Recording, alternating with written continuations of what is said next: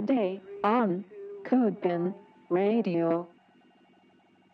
All right, this is uh, CodePen Radio number 388. I have with me here Robert from Team CodePen. Hey, Robert. Hey, Chris. Good to be back. Yeah, be back on the show.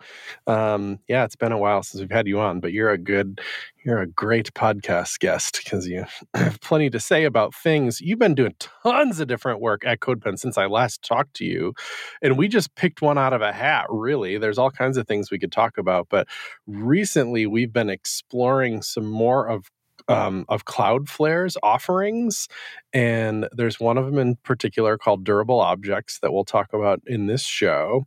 Um, that we are we are eyeballing up in uh, in heavy ways and plan to use in production, although are not yet.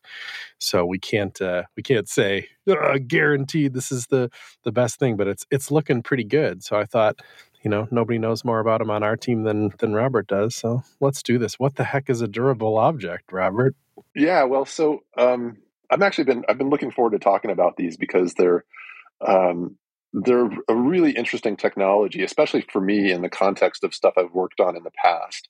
Boy i'm going to do a terrible job of, of describing cloudflare technology because i'm sure they do it much better but durable object is basically is basically a um, it's a a pattern for for maintaining um, shared state across lots of clients at you know at the at the edge of the network you know where where sort of i think cloudflare really specializes with their you know the, the developer offering, offerings that they've been putting forth. So is the whole point real-time connectivity of sorts? Like you wouldn't use this if you didn't need any aspect of real-timeness? I don't know. I'm that's actually a great question. Um, and it's certainly in the context of what we've been using them for, which is really collaboration. Um, I think that's you know that's a fair statement, but I I wouldn't restrict it to just that. I'm sure there's other applications out there where you know where you have workers, you know Cloudflare workers, which are functions that run at the edge, but you want to coordinate state between between those workers and uh, or rather between a, a, set of clients out there and and a more persistent me- mechanism like the like the key value store that they offer doesn't quite um, doesn't quite meet your needs. Fit the bill, yeah. Okay. Well, you mentioned workers, which we can't avoid here because I think I had this screwed up in my head for a while. Is that it's not like these things are they're hierarchical in a way. I can't just talk to a durable object. I have to have a worker talk to a durable object. exactly. object. Yeah. So a durable a durable object is a resource that you would take advantage of in your worker. So uh, you know, so you have you have you have your worker functions out at the edge, and I don't know how deep we want to go, you know, for for our listeners, but well, what's these, the very quickest way of of doing a worker? It's like not only is it a cloud function, but it it's like a cloud function that intercepts a request which is a little unique, right? You don't have to call it; it just is in the way of a request. Yeah, exactly. I mean, it's a it's a it's a JavaScript function that lives out on the cloud, and that's really triggered most of the time by uh, a, a, an HTTP request that comes in from somebody somebody's client. You know, there's other ways of triggering them, but that's really the first order. So you so you have these functions that are really sitting out there designed to respond to HTTP requests. If you've got multiple clients that all want to that all want to collaborate and um, and work together, well, like the KV store is really it's really a data store. What, what one of the things that distinguishes a a, dis, a durable object from uh, from a, a, worker or the KV store is that you're actually running code that that that that really sort of maintains this state for you. So you know the great and classic example of uh, of an app where you would use this is a chat application. So you could have lots of clients out there all connecting to Cloudflare's, you know, Cloudflare's edge edge infrastructure, and you want them to to talk to each other. Well, a KV store is really is literally just a key value store, um, and you could have a worker function, but but that those worker functions are sort of coordinating through the KV store, which is this. Uh, how, do the, how it does doesn't it, feel very natural, does it? Like, what would each would each chat message be an individual KV pair or something? Like, I don't know, maybe, but that doesn't feel very good. It's a little, you know, square peggy round holeish, you know. Um, so what you do instead is you you basically have your worker connect to a durable object which is shared across all the clients. Um, and then that durable object is a chunk of js code that you provide. So you're now effectively running js code right on top of the state you want to ma- manage because you know by the name it's a durable object. So it's an it's an object much like an instance of a class it actually is an instance of a class. I mean, that's what you're writing is a class that gets instantiated, and and now you have an object that's out there in the wild. And I think one of the things that really, and I'll just I'll sort of ramble on here, but one of the things that I, I find really exciting about these uh, is that they solve a a really nasty problem in uh, in software architecture, which is how do you scale connectivity and state like out at the out at the edge across lots and lots of clients um, you know, one of the one of the projects I did early on in my career was I worked on the AOL Instant Messenger team. Um, and we all remember that. Yeah, right. It's uh, and there was this, you know, there was this sort of uh, this story that went around the, you know, around about how AOL like trying to scale the instant messenger platform had like a guy that they'd hired whose job was to write the network interface driver so that they could support 60,000 users connecting to one server out on the edge. And then they had a farm of these servers. But God forbid the server that you as a user happened to connect to went down, like you'd be offline. And that was one of, you know, that was one of the, the, the, the hallmarks of the AOL instant messenger system was you'd have these waves of, of disconnection that would go through when one of the servers went down. Um, and that just doesn't happen anymore. And, and with Cloudflare, like, you know, with durable objects, you can write a durable object that's a chat client and put, or rather a chat server and push it out there, you know, in like half an hour. And and you don't have to worry about scale. It's- so to put a point on this chat thing though, like you there's not just one durable object that is Robert's chat app it would probably be like one durable object per chat room, right? Like, so me and you are going to chat. We'd make a URL called, you know, robertschathouse.com slash one, two, three, four, five. And one, two, three, four, five would somehow map to the durable object. I mean, that's one way you could architect it such that the storage and chattiness is scoped to just the people at that URL. Maybe, right? Yeah, exactly. Yeah. So uh, when I mean when you when you when you access a durable object, you basically use an identifier and like and that mapping of like what you're mapping from to get a durable object is sort of up to you. You know, like in our case, it would be well, we, let's we need a durable object for Robert and Chris's chat room, and so we would go we would get one of those, um, and that lives out you know and, and that lives in the, the infrastructure um, in the cloud infrastructure, which is which is interesting in its own right. Equinix Metal's Startup Partner Program helps early stage companies level up. Their experts work with startups like Chord and Invisive to build their competitive edge with infrastructure. Equinix Metal provides real time guidance and support to help startups grow faster. With up to $100,000 in infrastructure credit, access to Equinix's global ecosystem of over 10,000 customers and 1,800 networks, they might just be what you need to take your startup global. Visit metal.equinix.com slash startups to take your startup to the next level.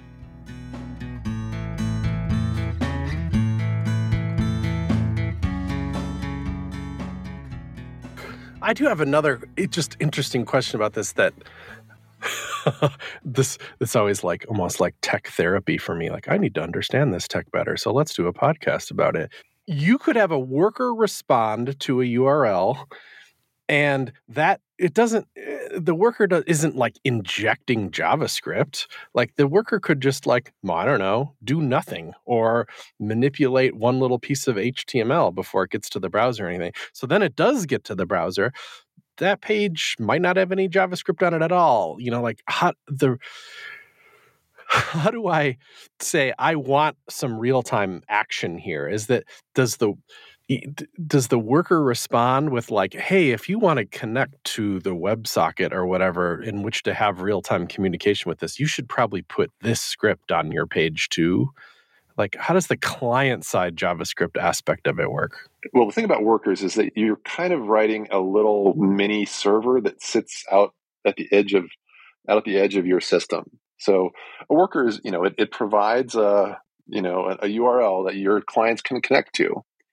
Um, and what it does at that point is really up to it. But you're, I mean, you're making a fetch request from the browser if you want to sort of, a, if you want to get like like a standard HTTP request that this worker does.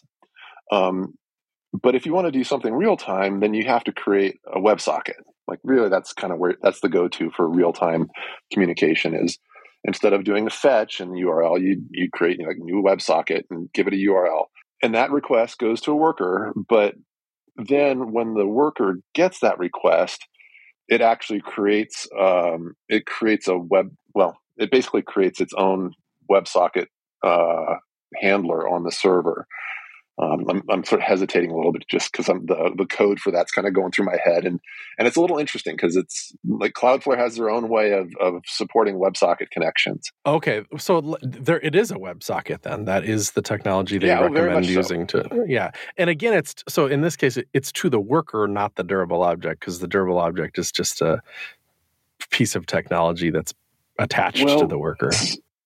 Yes and no. I mean, behind the scenes, what happens is you're, you know, when you when your browser makes that WebSocket request, it it lands in the worker, and the worker's like, oh, I've got a, you know, I've got a, a request here, and it can either create its own WebSocket res- handle, so you can have a worker that res- that that handles WebSockets directly. But in the case of a durable durable object, what you would do is actually pass control to the durable object, and and have it handle the WebSocket at that point. So you can you can terminate WebSockets either in directly in your worker or in the durable object code itself. So I don't know. Does that answer your question? Yeah, yeah, yeah, yeah. I mean, what? So one of the things that I that for me was a bit of a um, that has helped me to understand this is to sort of keep in mind that that workers and durable objects are really designed for for working in this global network uh, infrastructure that Cloudflare has, and that anytime you have a worker or a durable object, like it has to it has to exist at some data center somewhere.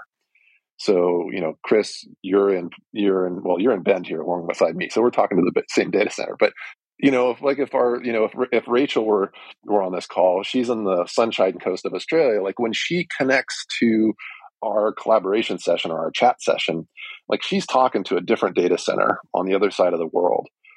Um, and you know, and the worker function that she talks to is you know is somewhere in Australia, whereas ours is probably in Seattle or Portland or somewhere.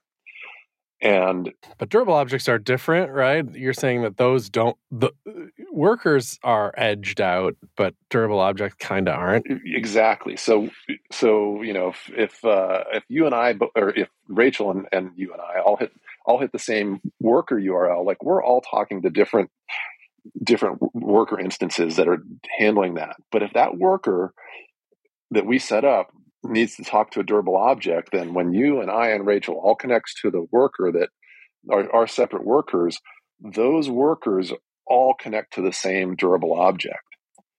And um, in one data center somewhere, on like on one server and one data center.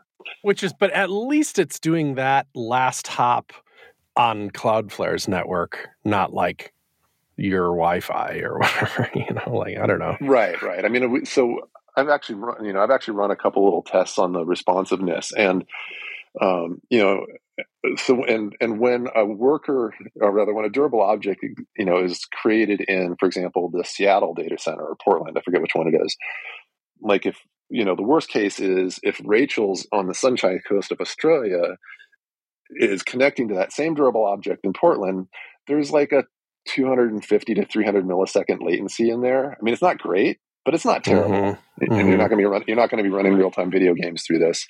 But for a chat app, it's fine. Yeah, and if that chat app had no, yeah, right, because who cares? It could even take three seconds for a message to arrive, and you'd be like, nobody would care.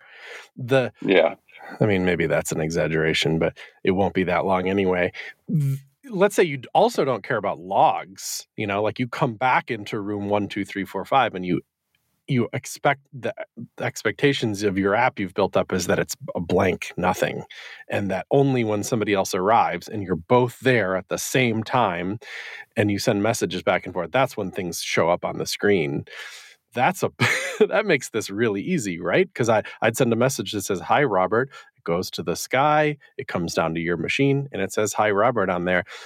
You know, it sounds weird in a chat app because we're so used to like opening Slack or Discord or something and seeing the the history of it there. And in that case, surely there's some data store in the world that's being populated with this. But you don't have to store data, right? No, I mean this is it's it's a JavaScript object. Like you could have like simplest case, you just have a little array, you know, you know, chat, you know, chat room dot, you know, dot history and make that an array. And just anytime a message comes in, you stuff stick it in there.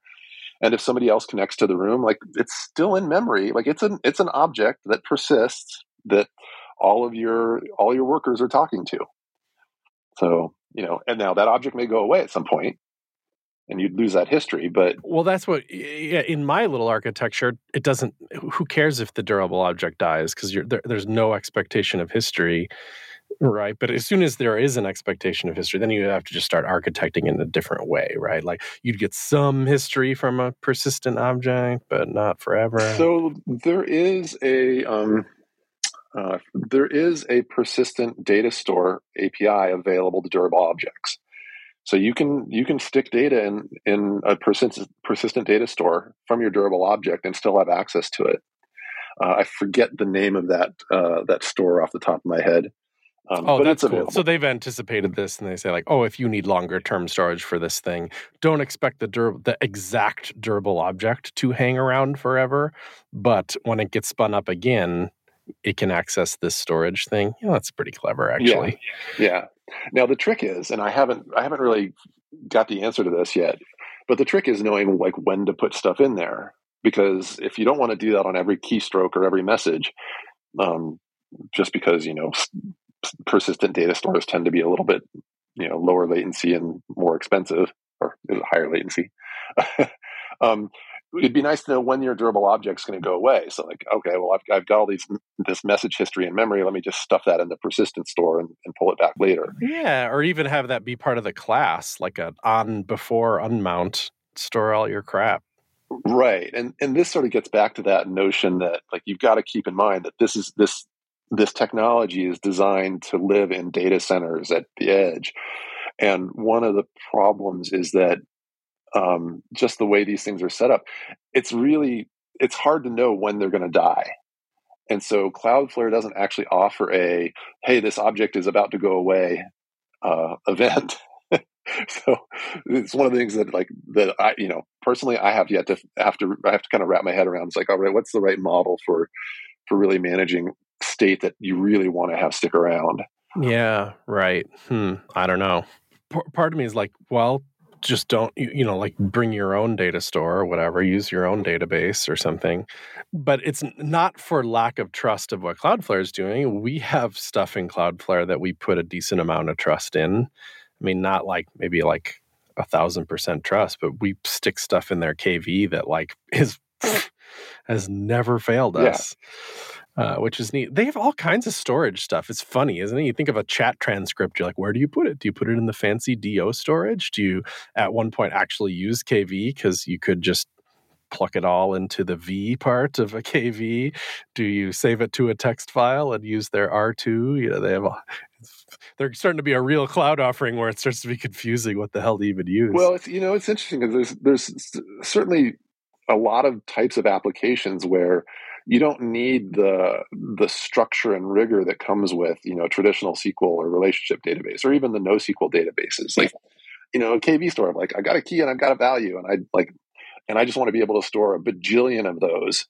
Um, that works really well for a lot of stuff. Like you know, one of our one of our workers is the uh, is the snapshots worker, where we use the KV store to to basically keep track of what um, what the URLs for snapshot images are or for screenshot images are.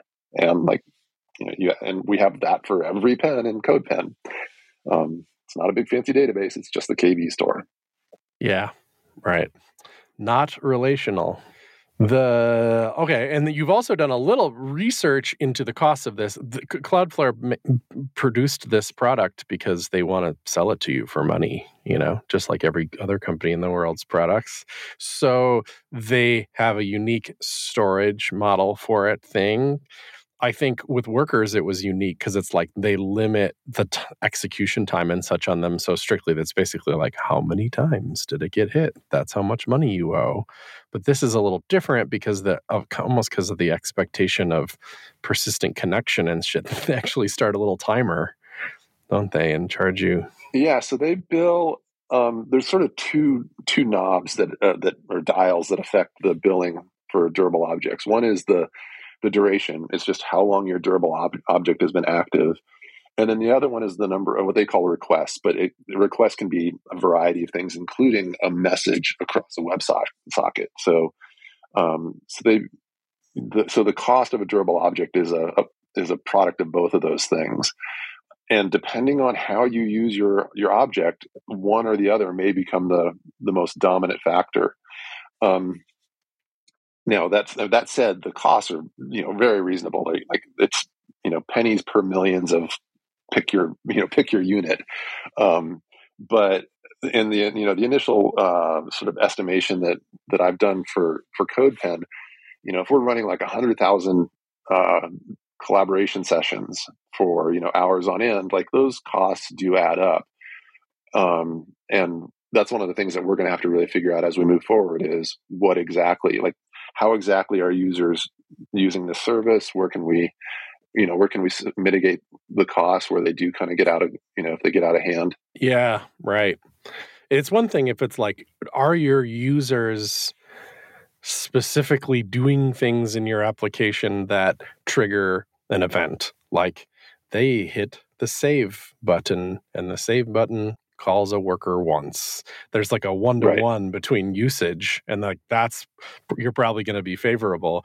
What's not so favorable is if like you I don't know read a wrote a set timeout for every 300 milliseconds and it calls. So that way, if your browsers you know your users just have the tab open, it's it's hitting this worker. Not that you would ever write code like that, but I'm thinking of some other technology we've played with that is chatty on our behalf in a way, in that the just the way that it operates is like kind of hammering a durable object in a way that the user has no idea. They have they don't they're not yeah at fault I mean, for how chatty know, the thing is. Yeah, I mean we you know the the the main uh, you know the main feature that we've been looking at this technology for, at least what we started with, is collaboration, where we need to synchronize the documents or the files that users are looking at and you know in real time so every keystroke ends up being uh, one or more messages you know in and out of these objects to, potentially to you know to however you know multiply by however many people are actually connected to the to this uh,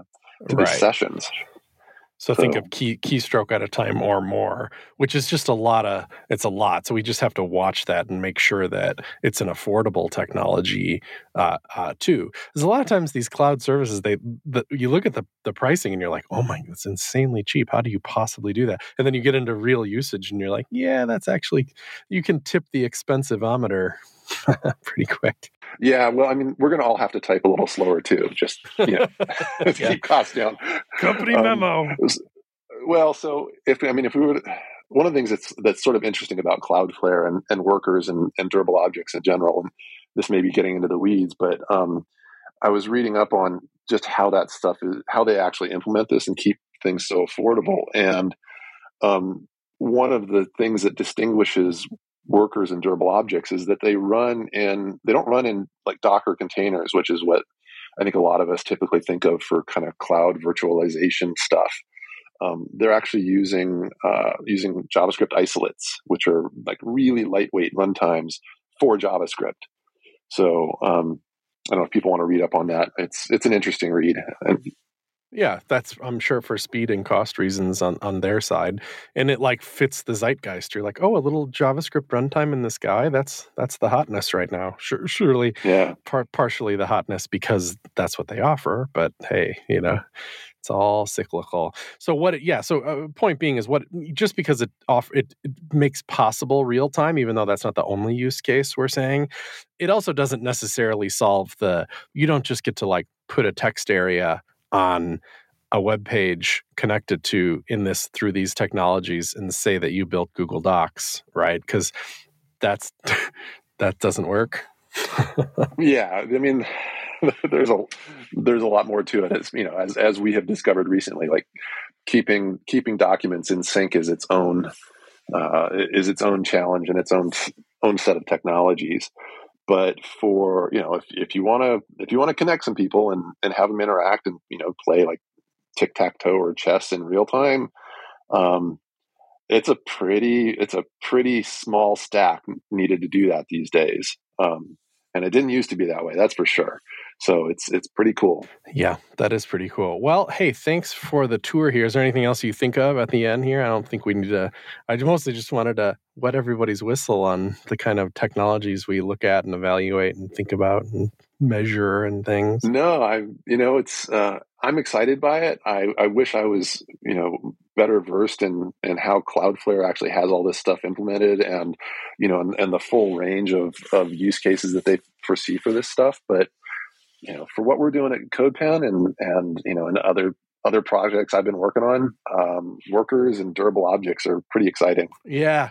Yeah, it's must must be hard for them because it seems like they innovate on the tech stuff a lot, but there's not exactly like repos sitting there of like five different applications you could build with it with the exact code or anything.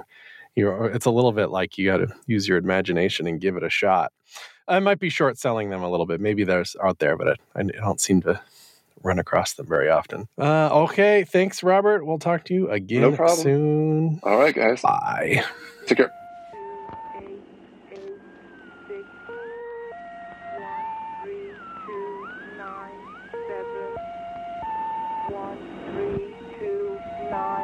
seven six zero three one eight